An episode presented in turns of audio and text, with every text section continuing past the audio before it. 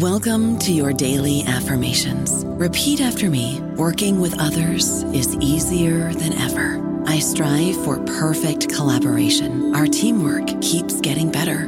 Yeah, affirmations are great, but Monday.com can really get you the teamwork you desire. Work together easily and share files, updates, data, and just about anything you want all in one platform. Affirm yes to start or tap the banner to go to Monday.com. First, the bad news. SAP Business AI won't help you generate cubist versions of your family's holiday photos. But it will help you understand which supplier is best to help you roll out your plant based packaging in Southeast Asia, or identify the training your junior project manager needs to rise up the ranks, and automate repetitive tasks while you focus on big innovations. So you can be ready for the next opportunity. Revolutionary technology, real world results. That's SAP Business AI.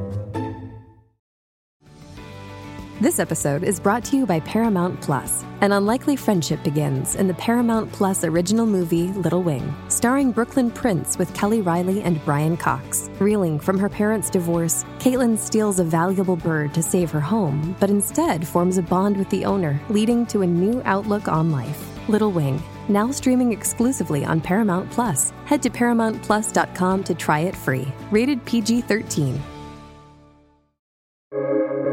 Welcome to the New Books Network. She heard the crowd before she saw them good. She noticed the grocer with his frail wife weeping into his shoulder. She saw the police, and she even saw the white man across the street, his arms folded across his chest, and a brown fedora pulled low over his brow. The rest of the crowd was made up of neighbors, street folks, ordinary residents of the corner and the block. But that man made her shudder. She recognized him from before, from those years around the time Percy left. Back then, he took up residence on her corner in Blackford too many weeks after Percy was safely away from the city. It made her grateful that she had sent her son away, and it made her distraught that she'd been right to do so. This wasn't the first time during the month she saw him taking up his vigil outside her building, and here he was again, still on the lookout. This is G.P. Gottlieb, host for New Books in Literature, a podcast channel on the New Books Network. And today I'm talking with Karla Holloway about the second book in her Harlem series titled Gone Missing in Harlem. It begins with the kidnapping of a baby girl outside a Harlem store, not long after the famous Lindbergh kidnapping, although this one doesn't garner international attention. The first black policeman in Harlem vows to find the baby. In beautifully descriptive language, Holloway goes back in time to long before the baby's mother was born, when the baby's grandmother, Delilah, was pregnant with her first child, and the baby's grandfather was overseas fighting in the First World War. When they're forced to escape from the South, the family heads north and settles in Harlem, where Delilah will continuously struggle to keep her family safe. Hi, Karla. Thanks for joining me today. I'm thrilled to be with you, Galit. Thanks for having me. So, how did your Harlem series come about, and how does Gone Missing in Harlem connect to your first book? Oh, I think my imagination just got absolutely freed when I moved from being an active scholar in the classroom to a reader at home. And I stopped reading all of the nonfiction that I had to read for classes and my law classes and my ethics classes. And then this question that my students kept asking me whenever we read Nella Larsen's novel Passing, which has just come out as a Netflix movie, um, they asked me, well, what happened? And I was always very irritated with students said, nothing happened. The book ended, that the page closed, Nella Larsen was finished. But I guess I wasn't finished with that because my first book, A Death in Harlem, actually takes up from the end of Larsen's um, book Passing and guesses at what happened after um, the Netflix movie ends. And then I was in a Harlem space, maybe a, a, Harlem frame of mind. And the character that I created, what I call the first colored policeman in Harlem, um, just lingered with me. And I had to see what happened to him. And I saw a picture in the New York Times back in the 1930s of the Lindbergh kidnapping.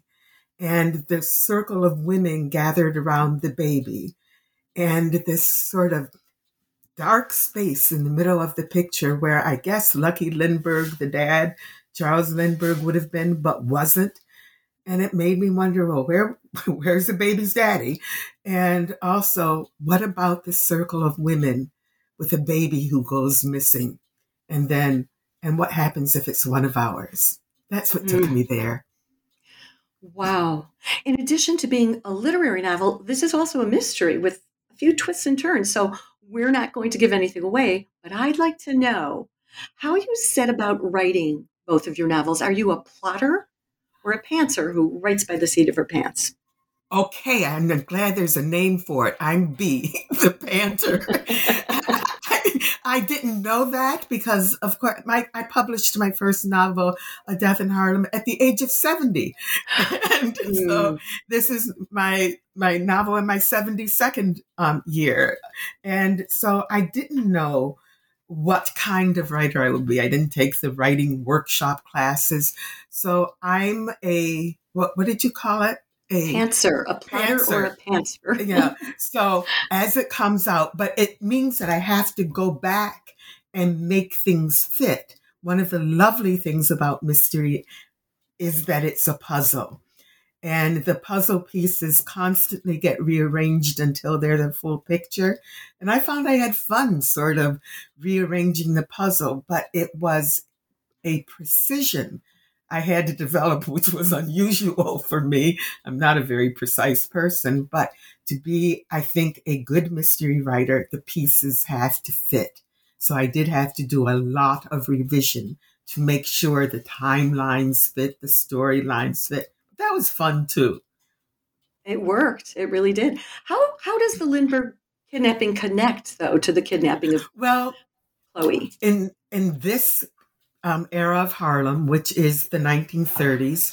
The baby, the Lindbergh baby is all the rage, the missing Lindbergh baby. As a matter of fact, um, somewhere in the book, the FBI and I, you know, are up in Harlem looking for the baby. They're in New Jersey looking for the baby. And Harlem is disturbed because he said, what, you know, are they going to send the FBI? One of ours has just gone missing too, because baby, little baby Chloe went missing from her carriage right outside a grocery store. And they have the model of what happened with the Lindbergh baby and see absolutely no difference whatsoever in what should happen when one of theirs goes missing.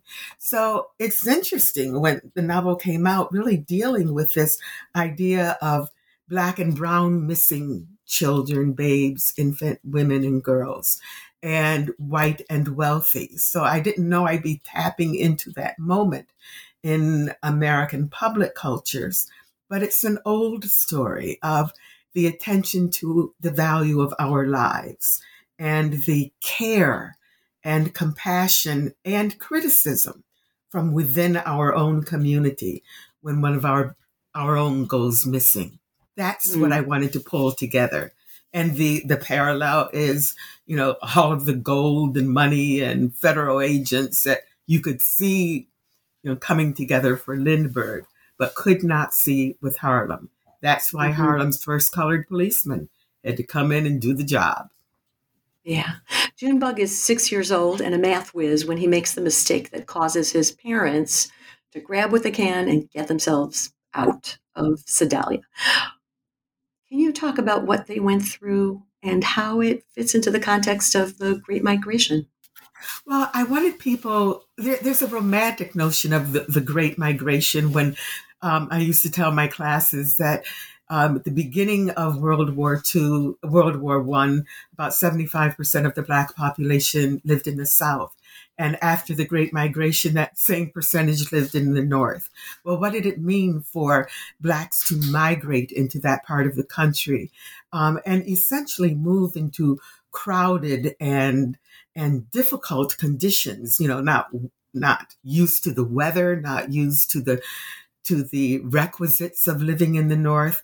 But these folks lived in a small town in Sedalia, which happens to be the town where my family was enslaved back in the days. So Sedalia was a family story name for me. Plus, it has such a lovely name. Mm-hmm. Forget its history. So, Sedalia is not far from where I live now in Wake Forest, North Carolina. And I wanted to locate the story both in family and in culture. But I also wanted to suggest that all of our moves north weren't a striving to North Star, wonderful new life in New York City. This family had to get out of town quick. And I also wanted there to be a little child who was precocious and wonderful and harmed by the suddenness of that move. So I wanted us to pay attention to our children's spirits when these kinds of of um, leave takings, sudden leave takings happen, things that we can't plan for, which happened in a lot of black and brown families when we think of migration. Mm-hmm. You write about positive and negative aspects of both Harlem and the fancier heights. Um, it's Hamilton Heights. Is that Hamilton same, Heights, right? That's is that far from Washington Heights? Is that the same? Not the same neighborhood. Um, Sugar Hill. It's really up in the heights in Harlem. And one of the things I wanted to do was to help readers, and I did this both in a a Death in Harlem as well as Gone Missing. A Death in Harlem really deals with what I call the Harlem elites. Um, as my mother used to say, they were elites um, because they were wealthy, but they were also light skinned. That's the question of Nella ah. Larsen's passing. So the light skinned upper class Harlem folk dealing, you know, just blocks away from regular, more brown skinned Harlem folks. And I found a lot of my readers didn't realize that there was this very elite, elite group of Harlemites who were struggling to maintain their difference and distinction from those regular folks down on the street. So I wanted to introduce them to the idea of class within Black cultures and how that striving class strove to maintain its distinction, sometimes to the point of ridiculousness, sometimes to the point of necessity. So it was um, just a, it was, I'm sort of smiling because it was titillating and fun for me to write about these folks because my parents were members of these elite organizations as I was growing up. Um, the sororities and fraternities and highfalutin and debutante balls and cotillion groups. Um, so I knew intimately this Harlem. I would go there in in the summers with my grandparents. And so I wanted people to complicate Harlem. That's what I think it was. Were they also wealthier? Didn't they have oh, maids absolutely. of their own? And okay, so it wasn't yeah. just about the shade; it was yeah. also also the the help that lived in the house. You know, most of us came to learn of the idea of help with um, the book by Kathryn Stockett, black folks had maids and, and workers living in the households as well, which Nella Larsen's book, um, Passing, shows quite clearly, also showing the, the color differential. Often these were browner skinned um, black folks. Um, but the idea, I've had readers tell me, you mean black people had maids? so well, who do you think you know did the linens you know who for for folks who were able to pay? These were doctors and lawyers and business folk and they owned funeral businesses and huge church churches that would become huge. So they were moneyed people certainly not moneyed in the way of the rockefellers or vanderbilts or morgans but but up there enough to make a distinction between them and folks who were scraping by. And remember, we're right in the middle of the Great Depression in this book. I go through the Harlem mm. Renaissance, mm. um, from the Great Migration through the Harlem Renaissance to the Great Depression. So this depression is always going to affect Black folk more. So the urge to find out what happened to that baby is also an urge for the maid in that house, the housekeeper in the house, to keep her job because if, you know, if the mothers were not able to be employed by taking care of somebody, these were their families where things went wrong or didn't go wrong. So this was a matter of employment as well. Hmm. The Women's Auxiliary of the Negro Welfare League plays a role in both in getting Delilah a job on the Upper East Side with a rich right. white family, and later in Hamilton Heights getting a job with a rich black family. Can you say more about the Women's Auxiliary? So Yeah. interesting. I a, a real and absolute group that was formed in many northern cities, especially uh, also Washington D.C. and Baltimore. Um, these were called uplift societies because they're the job of the women of the group were to uplift the race. They would give lessons in etiquette. They would give lessons in deportment and comportment. They would look for opportunities to raise people's living standards up usually um, focusing on hygiene and care and taking care of the home. But they had a, a job um, in terms of helping the Negro, the word used at the time, or colored folks at that time, become assimilated into what were considered acceptable values. By doing this, they sometimes emulated what was going on in white societies. So if there was a white debutante ball, there was going to be a black cotillion. If there was a white um, scholarship dance or luncheon, there was going to be a black one too. So learning by the example of those they were employed by or those they were watching. So the, the development of black sororities and fraternities came about because we could not, we black folks could not join white fraternities and sororities, although we had advanced degrees, went to colleges. Our colleges were started. Mine, I went to an HBCU, and that was formed in 1867. So, you know, we had old schools, very traditional schools, and all of the accoutrement of higher education except the status, which is why color and class became important in a different and fictionally interesting way for me in writing. Hmm. Delilah never forgot how horribly her mother and others treated her when she got pregnant before marriage. So, why is she so harsh on poor little Selma? I'm so glad you you noticed that and remembered it because I wanted to think, you know, since especially since this book carries through generations, there's a mother or a grandmother mentioned. There's a mother, there's a daughter, there's a granddaughter. There's a series of girls in this book, each one of whom is affected by how they were mentored and raised. So I wanted them to under I wanted readers to understand that none of us can be accepted, exceptionalized from our circumstance. You know, we hope we can be better than the worst ways we were raised. But what comes out is that Delilah's mothering in many ways reflects the ways in which she was condemned for being an out of wedlock mother. So I wanted to suggest their choices here, folks. We can treat others in the worst our treat our own in the worst ways we've been treated, or we can do better. I wanted Delilah to make that shift in noticing, oh my goodness, I'm calling my daughter the same thing they called me. I don't think she ever realizes it, um, you know, absolutely or extrinsically. But at some point, she realizes she can plan and do better, and she has capability on her own.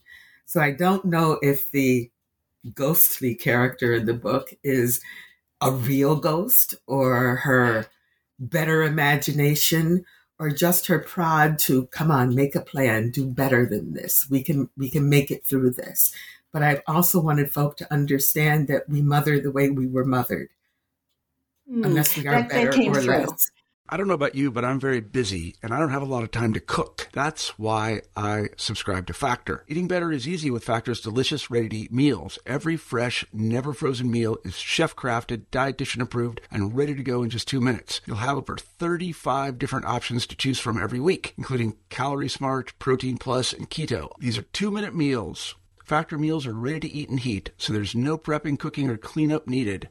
They're flexible for your schedule. Get as much or as little as you need by choosing your meals every week. Factor is the perfect solution if you're looking for fast, premium options with no cooking required. Sign up and save. We've done the math, and this is important. Factor is less expensive than takeout, and every meal is dietitian approved to be nutritious and delicious. Head to factormeals.com slash NBN50 and use code NBN50 to get 50% off. That's code NBN50 at factormeals.com slash NBN50 to get 50% off. Find a fresh take on a fall getaway to Wilmington, North Carolina and beaches. Enjoy hiking trails in a state park, fresh seafood with a side of live music, and fall festivals galore. Then live it up along the Riverwalk in Wilmington's historic downtown. With three island beaches, Carolina, Kure, and Wrightsville, and a vibrant downtown, you get the best of the Carolina coast all in one place. Plan your fall getaway at WilmingtonandBeachesVacation.com. Dreaming of a better sleep? Tossing and turning is not your destiny. And OLLY is here to help. OLLY invites you to sink into sweet, sweet slumber to improve your mental and physical health and overall wellness. More than just melatonin, OLLY's ingredients help you unwind your mind for a delightfully dreamy drift off.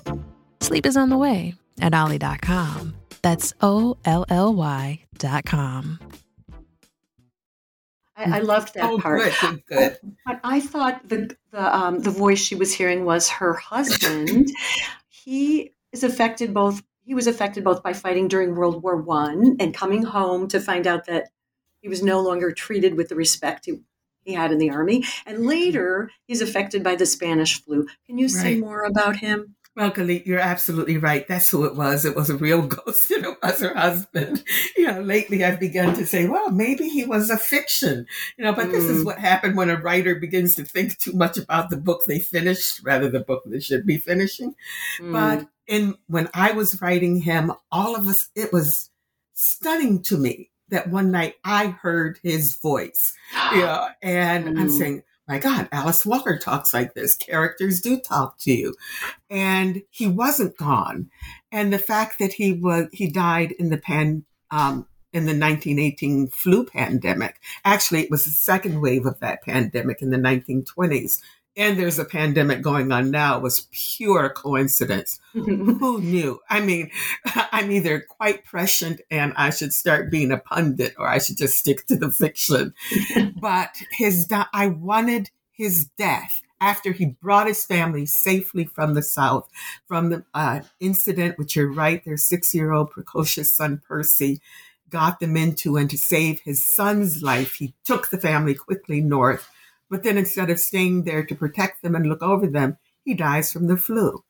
Well, I wrote a book in 2002 called Passed On African American Mourning Stories about death and dying in Black communities and interviewed a lot of morticians and funeral directors.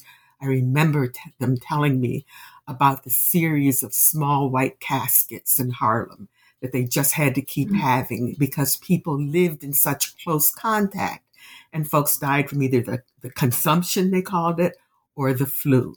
So I wanted to pull that possibility. These, this family went into a small kitchenette in a crowded building. Somebody was going to get sick and die, and then somebody had to survive.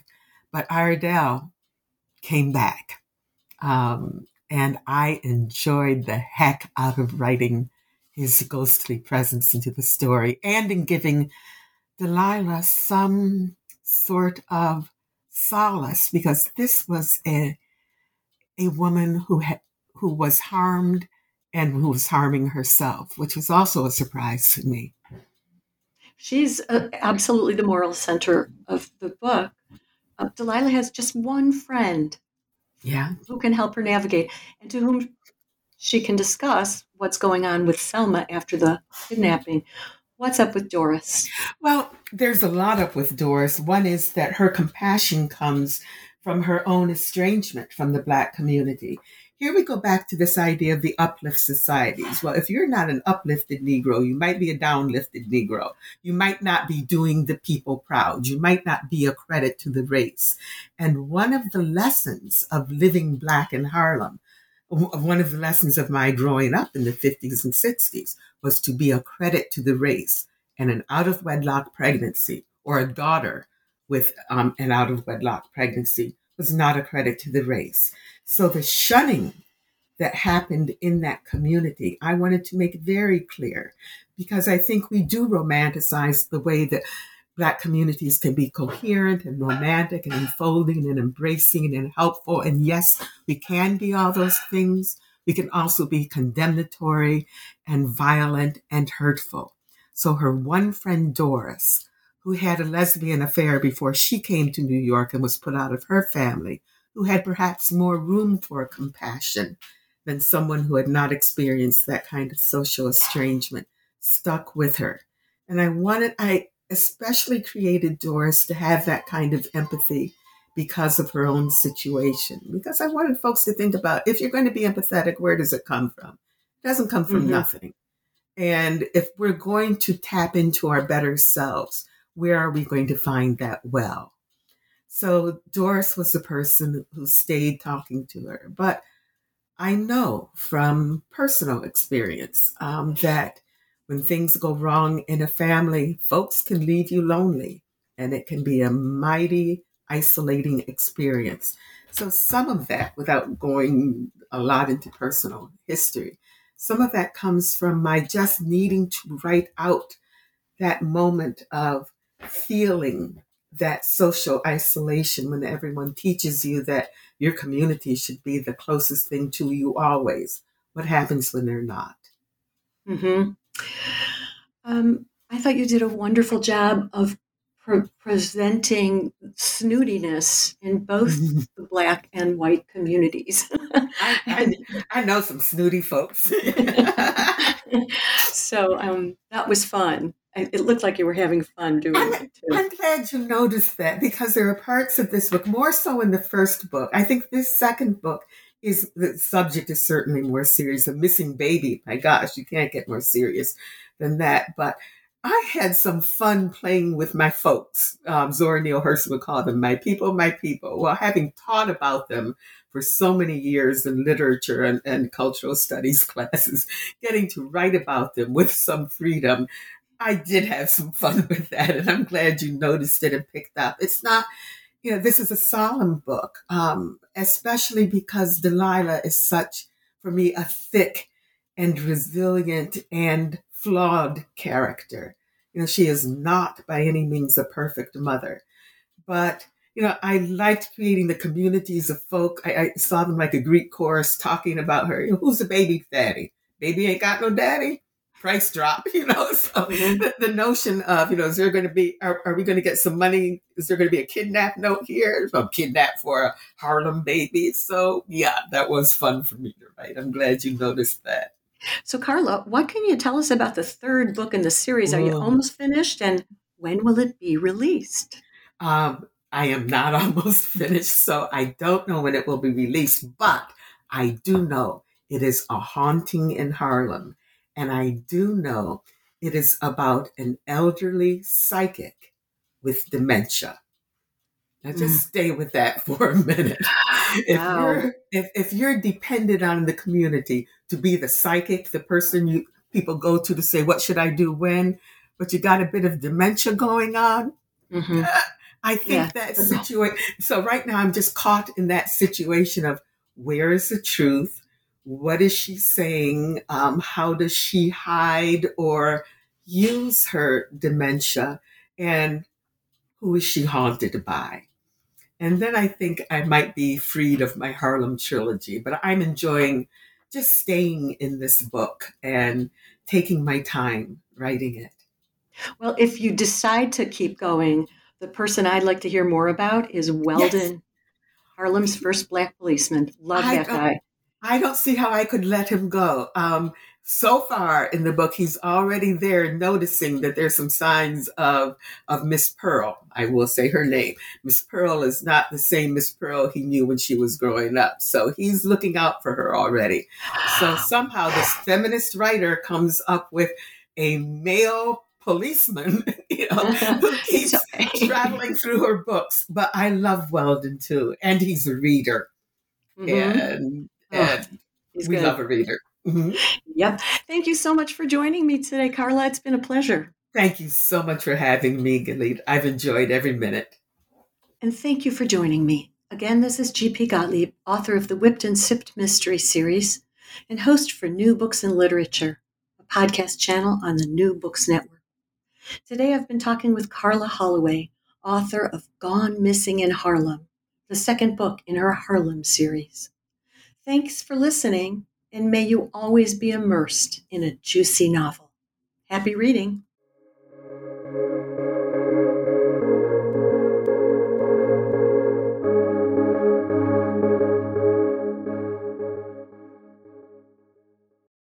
Hello, it is Ryan, and I was on a flight the other day playing one of my favorite social spin slot games on chumbacasino.com. I looked over the person sitting next to me, and you know what they were doing? They were also playing Chumba Casino. Coincidence? I think not. Everybody's loving having fun with it. Chumba Casino is home to hundreds of casino style games that you can play for free anytime, anywhere, even at 30,000 feet. So sign up now at chumbacasino.com to claim your free welcome bonus. That's chumbacasino.com and live the Chumba life. No purchase necessary. Group. Void were prohibited by law. See terms and conditions. 18 plus.